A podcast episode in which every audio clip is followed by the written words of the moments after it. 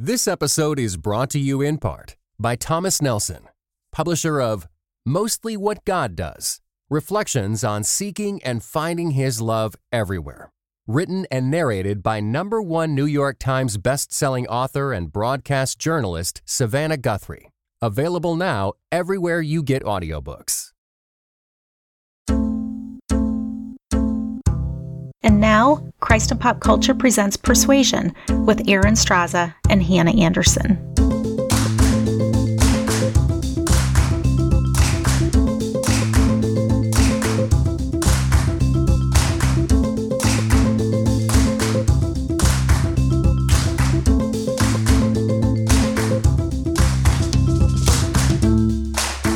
Hello, and welcome to Persuasion a podcast where fine ladies, rational minds, and the best kind of company join to discuss all kinds of ideas and issues.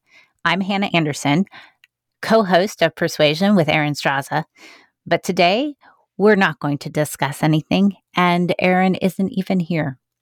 Instead, we want to invite you to take a brief break from our Finding Common Ground series with us and enjoy an excerpt from my new book from Moody Publishers, Turning of Days Lessons from Nature season in spirit. Here, where I live in Southwest Virginia, spring is finally coming. But as you may know, spring is not something that you can trust until it's fully and completely here. And one of the first signs of spring are the buds on fruit trees. Buds that bring hope, but buds that could also shatter your hopes if the season does not come as expected. So, today, in this brief space, I invite you to listen in to spring essay number four. Hope deferred makes the heart sick, but a longing fulfilled is a tree of life. Proverbs 13:12. Nothing can make a gardener so nervous as an early bloom. This is how it happens. In late winter, the days lengthen and the temperatures rise. You see the crocuses first, and that's fine because you know that this hardy bulb can survive almost anything. You've seen it covered in snow and ice, radiant. The daffodils push through neck, and even though it's only February, you don't panic because it happens like this sometimes. You'll notice stray forsythia starting to bud and maybe even bloom. But forsythia are overachievers, and you've seen stray buds since December, so ready are they to show their color. But then you see silver tips begin to form on the peach tree, and your heart stops. It's much too early. Maybe it was that warm spell a few weeks ago, or maybe the climate is changing like they say. You don't know because who can? But what you do know is that it's far too early for peach trees to bud. So you watch the trees with a wary eye while other people watch them with delight. To them, early buds are a sign of good things to come, of winter's demise and a spring's ascendancy. To them, these buds mean life and fruitfulness, festivals and celebrations. They're caught in the heady romance of it all, but they've never had their heart broken by a peach blossom encased in ice. They've never seen an Alberta clipper descend like a wolf on the fold, and the angel of death spread its wings on the blast. Let them have their joy. You've got your anxiety because you know. You know that buds do not mean blooms any more than blooms mean fruit, any more than fruit means harvest. Instead, like anyone with your experience, you pace yourself, curb your enthusiasm, and keep desire in check. The weather holds, and over the next few weeks, the silver tip becomes green and grows to a half inch green and then a tight cluster. A few days later, you see the first signs of pink. You watch as the sepals loosen and delicate petals open, gradually revealing stamen and pistil. Soon the branches are swathed in hundreds of thousands of delicate white blossoms, promising abundance. You hear the bees at work collecting nectar and carrying pollen from tree to tree, butterflies and birds too. You sneeze when you walk underneath the branches, your nostrils filled with the fecundity of life.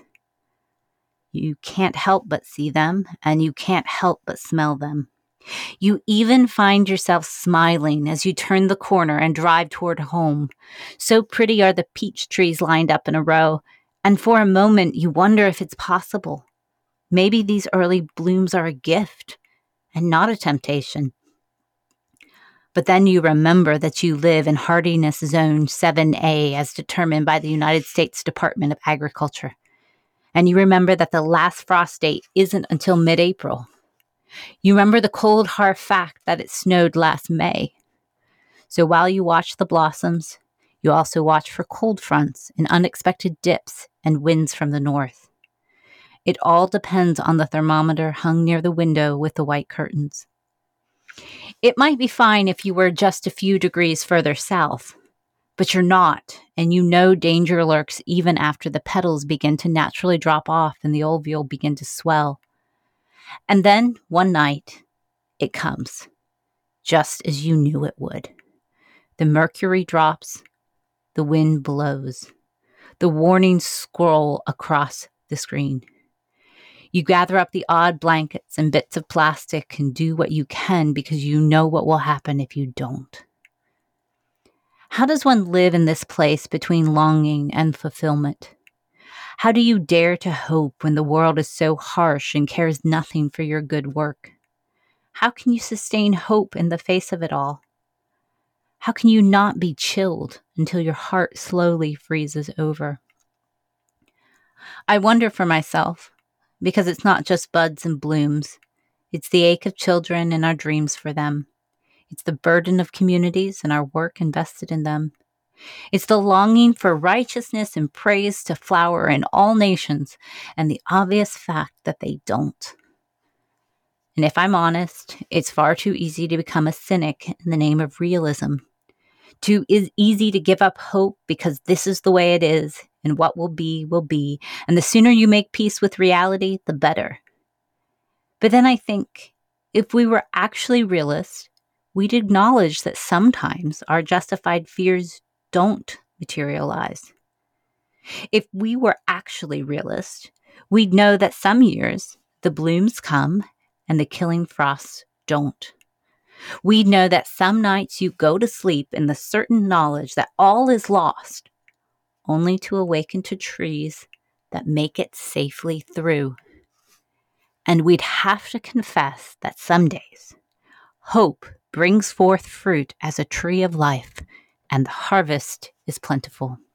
It's not lost on me that the book of Genesis opens with a vision of a tree of life, and the book of Revelation closes with one, and that all of redemption is bookended by desperate hope that even when cold death comes closing in, hope calls us to trust a God who is stronger still.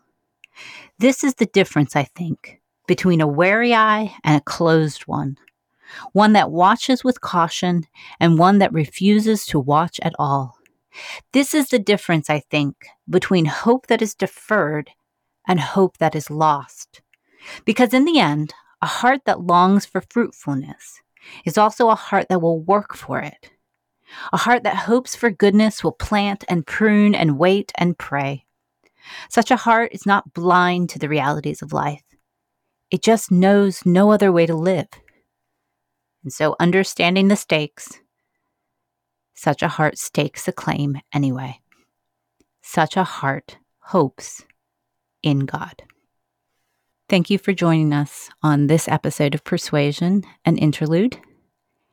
We'll be back soon with the rest of the Finding Common Good series and all our discussions about ideas and issues. Until then, you can join us online at Twitter at Persuasion CAPC, or if you're a member of the Christ and Pop Culture Members Forum, you can join us there for conversation on other ideas and issues. We will catch you next time. You have been listening to Persuasion with Erin Straza and Hannah Anderson, an official production of the Christ and Pop Culture Podcast Network. Please rate and review the show in iTunes and check out our other shows at christandpopculture.com slash network. Theme music by Maiden Name.